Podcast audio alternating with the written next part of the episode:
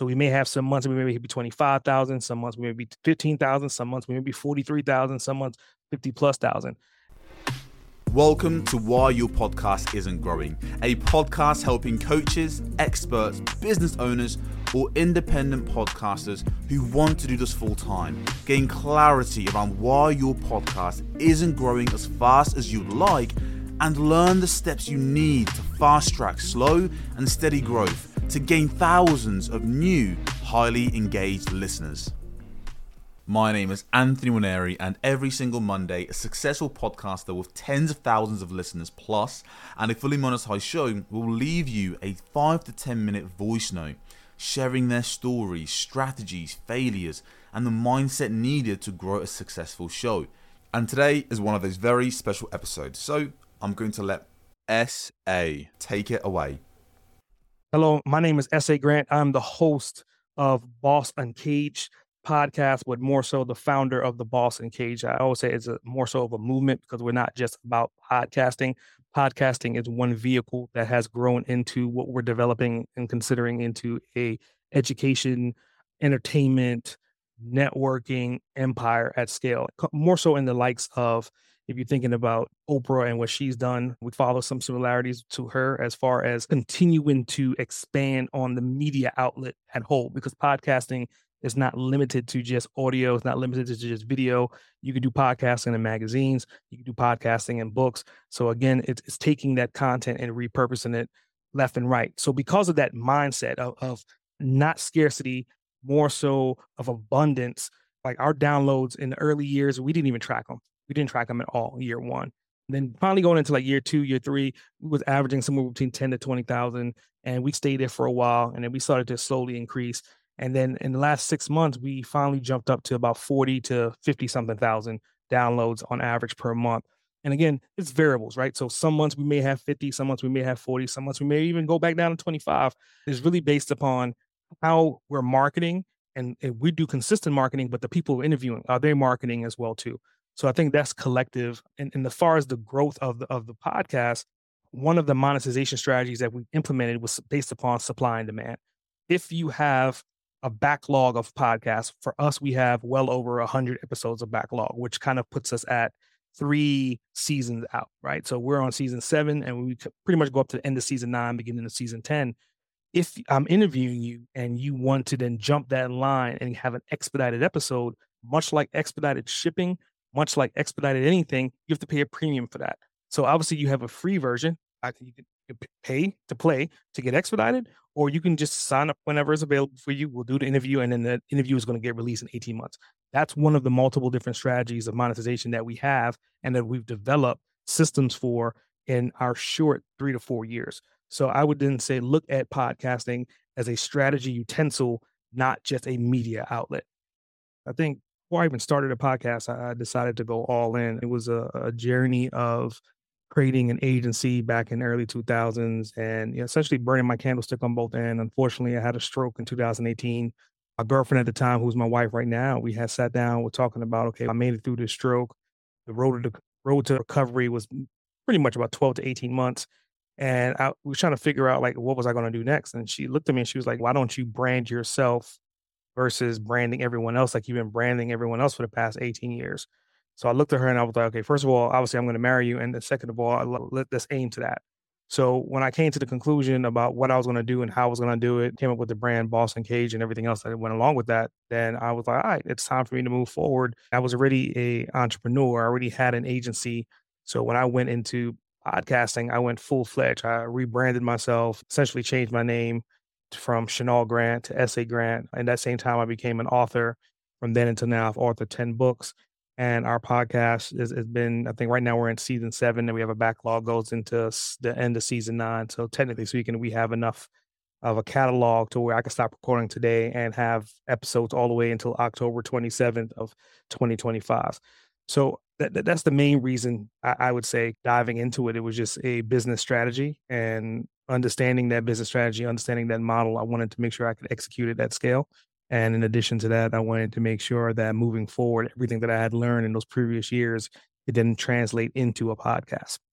So as far as failures go, failures are one of those things to where obviously, I, like considering that I had a stroke, I think that was like the ultimate failure. Considering that I was burning my candlestick on both end and held dozens of different titles, and I'm not gonna really go into like my history of who I am and and how did I get here, but failure in the podcast season one, it was 50-50, right? I was more on the borderline of I have my own Rolodex of individuals because I've had a business and I've been been doing networking forever I've it was in a agency mindset, worked in insurance. I also had a Series Six. I worked in travel agency. I worked in so many different sectors that I knew that okay, I, I could at least get some people to sit up and respond and at least want to be guests on our show. But I also know there was the other demographic of people that will sit down and want to wait to see, well, what is he going to do with this podcast? Is this podcast going to be successful? what am I going to get out of it? And All these other things that unfortunately the closed-minded individuals that are in our world, unfortunately, they just don't get it. So obviously cutting those people loose and that was part of like my failure and success. Another part of the general failure for the podcast was like season one, I didn't even check our downloads because I know like downloads are something that could definitely help you can make your podcast have monetary gains. But at the same time, I wanted to learn the craft. I wanted to learn the art.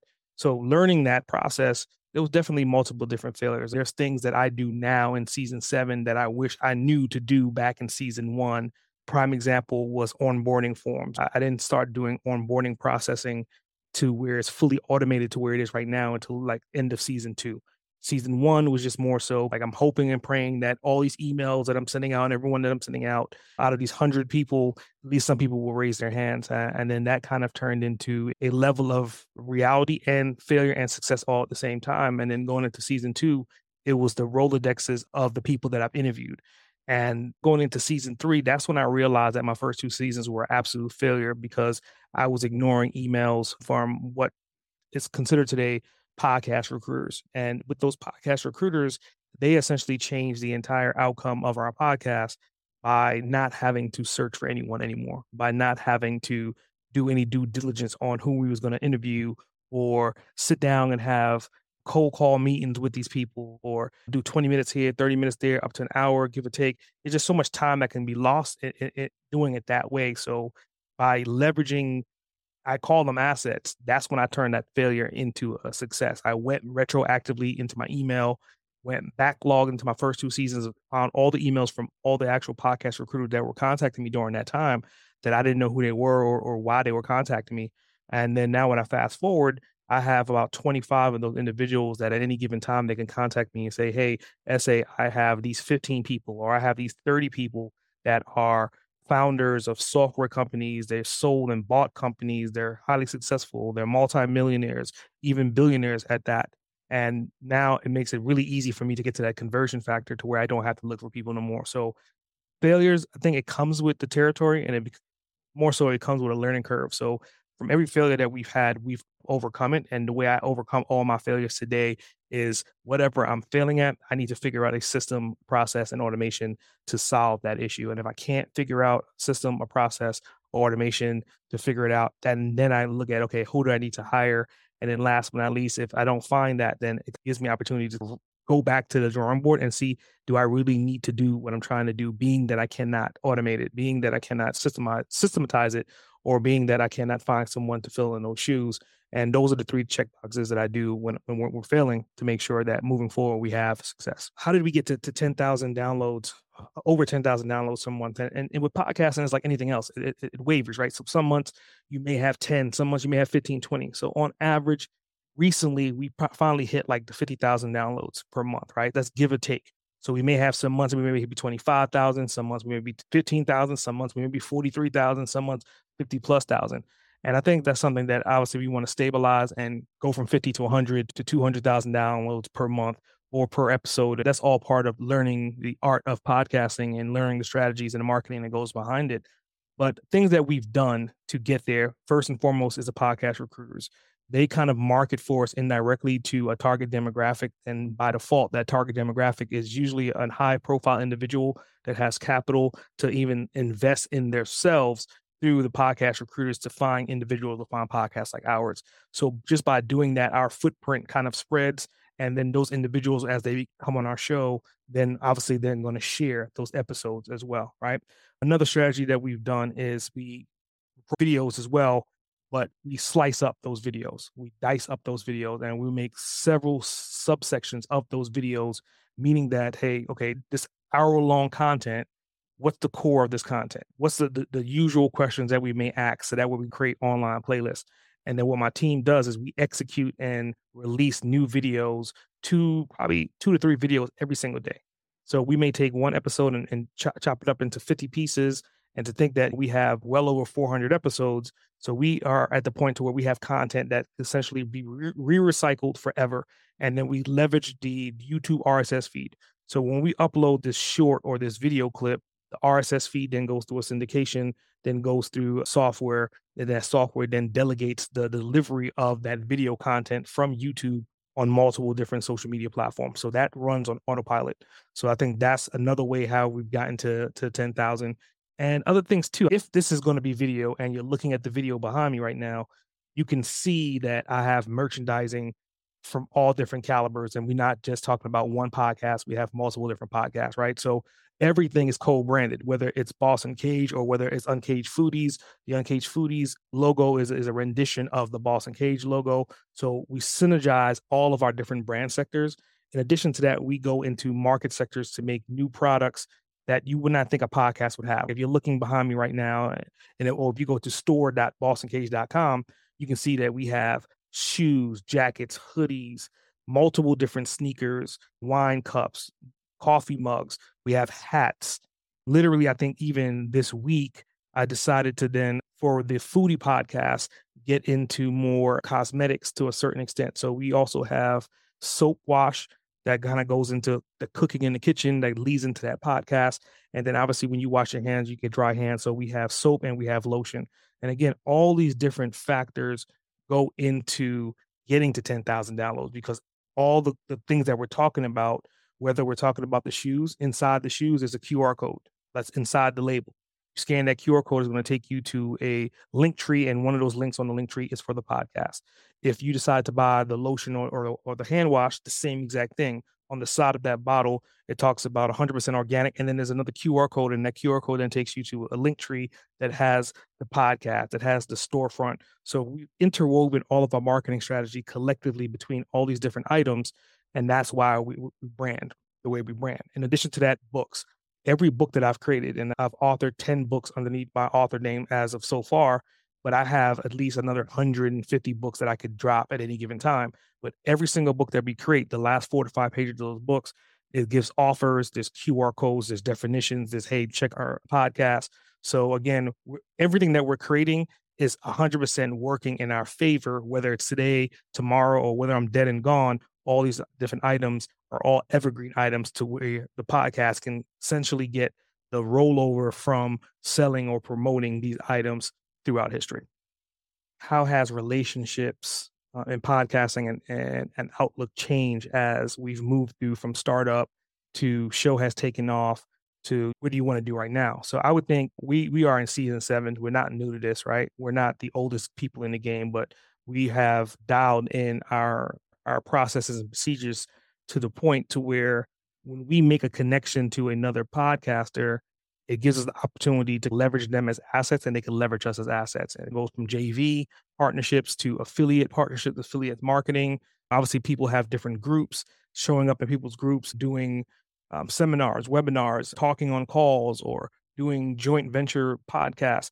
Again, all of these different items go into the marketing strategy but ideally you're really building relationships. You have to be on someone's good side or they have to look at you in a particular light in order for them to want you to be on their show or want you to be mm-hmm. in front of their audience or or want you to co-sign on their book or they want you to be in front of a camera with them in, in front of a podcast. So I would say in podcasting is not a, a, a lonely business. It's a business of opportunity and it's a business of networking. And again, if you're interviewing individuals and you have other people that are also podcasters, then you have two separate individual types to then network through, build and scale, and also help you through word of mouth. So I think that's definitely one of the things that we've done pretty well. I think we're pretty much flooded at this point in time. So the funny thing is about recording this content. I've started recording this content for you maybe, I don't know, like five, six times. And every single time I would record one one question, I would record one answer, and then I would get pulled away. Like right now, I'm, I'm getting dings left and right from Facebook, from LinkedIn. I have meetings later. So again, like finding the time to optimize is just where we are right now. And again, systematize and, and build these operations. I like to be on like live podcasts because again, I could just book it and then run with it, right? Versus having to do pre-recorded content because unfortunately th- that kind of then falls to the wayside. So that's something that I'm working on processing and making sure I can verify that information to make sure I can lock in time to then hold on to these relationships because these relationships actually mean a lot to me considering that where I started to where I am and also I want to give back to the community of podcasters whether it's through education or word of mouth or connecting them to the individuals they're looking for, or even sharing guests that we had before. In any business and anything that you do, whether it's a YouTube channel, Roku channel, whether it's a newspaper, a magazine, whether it's a new corporation, whether it's a new agency, everything you have to be consistent. And part of being consistent is figuring out your system, figuring out your processes. You're going to have ups, you're going to have downs. Even with all the successes I've had with Boss Cage, I have dark days like anyone else. Some days I wake up in the morning and I'm in a dark place and I have to smack the living. I'm not sure if I could curse on this, but I smack the living shit out my, myself and say, okay, you need to wake up. You got too many things on the burner, too many things that are going to be highly successful if you continue to keep working at them and keep building the brand and building the umbrella and building the legacy that you've been building for the past three, three to four years. So I would say, like coming back to having a Boss Uncaged mindset, you have to be a boss at all times, whether that's being a friend to a colleague, whether that's mentoring an actual employee, whether that's doing your due diligence for an interview on a podcast, all of these things go together hand in hand. And you have to have the mindset to when you wake up in the morning until you sleep at night, that's what you're doing day to day. Some days are going to be great, some days are going to be bad. Obviously, with technology, I hit hurdle on a regular basis because I leverage technology through and through everything that I do. I'm a, I'm a technology junkie to say the least, right? And a futurist at that. So a lot of times things that should work may not work. Sometimes things that did work stop working.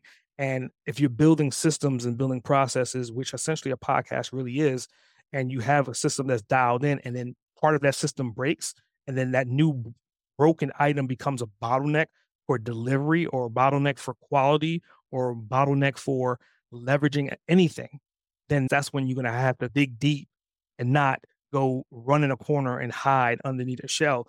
You need to step up to the damn plate and go to bat. And then you're not going to bat just for your company. You're going to bat for yourself. You're going to bat for everyone you've done an interview for. You're going to bat for everyone that's related to the projects, everyone that's related to your company, your employees, your family, your friends, whether they were there for you or not. Ideally, you are being the pinnacle of that brand. And no matter what happens, you have to push through. And podcasting is not a short term game. It is a long term game. It is long term aspects and it's long term money because you're building assets. Every single time you record a piece of content, that is an asset. Whether you're transcribing it, turning it into a book, taking the clips from the video, turning those into blog posts, each one of these items are assets that can then make you revenue. It just comes down to you being creative, thinking out the box. And like I said before, if you're looking at a video of what I have right now behind me, why would a podcast even have a damn pair of shoes? Those pair of shoes came from notebooks. Why would a podcast want a notebook, right? So part of what we, teach and educate through our academy is taking notes. So we, we're telling you to take notes. That means you're going to have to buy a notebook. So why would we not create our own notebook to fill that void? And then the other part of creating a notebook or creating a book is what does that look like as far as merchandising? So if you think about Disney, you think about all these different entertainment companies out there, basketball, football, soccer, everything across the board. Merchandising is always a huge aspect to that business model. So why not do that in, in, in podcasting as well too? So we created our notebooks, which you can see behind me. If you can't see behind me, I created 32 variable notebooks, right? Based upon colors, based upon if they're dots, if they're grids, if they're clear, transparent pages as far as nothing on this page. And then I was like, what would it look like for me to take that notebook and make it into a book bag? What would it look for me to take that notebook and book bag and then make it into a jacket? What would it look like for me to take that notebook, that book bag, and that jacket and then make it into a pair of sneakers? And again, we have 32 different variables. So imagine that if we have 32 options on our shoes, right? We have 32 options on our book bags, right? We have 32 options on our coats. Then you start to get to where everything becomes systematically done at scale to where if someone signs up to be on your podcast or if they're looking for you for a consultation and you maybe send them a free notebook, but in the back of that notebook, you have the marketing for the podcast, you have the marketing for additional merchandise, and then that way you can have the trickle effect over a period of time. And not all of these are perishable goods, but obviously if you're wearing a pair of sneakers and and they're well-made sneakers and they wear down eventually, and let's say you got three different notebooks, and if you're one of those people that like showcase your fashion based upon what you're wearing, and you also want to be motivated by what you're wearing as well, then it just makes sense in that area of expertise. So that's why I will always say that figuring out podcasting is not essentially just about podcasting. It's about marketing strategies at scale to be able to sell and infiltrate any area of expertise at scale, at will. You could take any podcast and you can transform it into anything that you desire to do if you just sit down and open up your mind to be acceptive to ex- not extraordinary, but unique value propositions that may present themselves to you that you may not have thought about before. So, if you enjoy this episode and you want to hear more from successful podcasters who've done it, who've been there and done that, who've built up an audience into the thousands, if you want to hear them share their experience with you every single Monday, be sure to subscribe to Why Your Podcast Isn't Growing so you never miss an episode. And on Wednesdays, of course, we're going to help you gain clarity on why your podcast isn't growing and the simple steps you can start taking today to fast track a slow and steady growth to gain thousands of new highly engaged listeners. My name is Anthony Waneri, and you have been amazing. I hope you have an amazing rest of your day, and I'll see you in Wednesday's episode.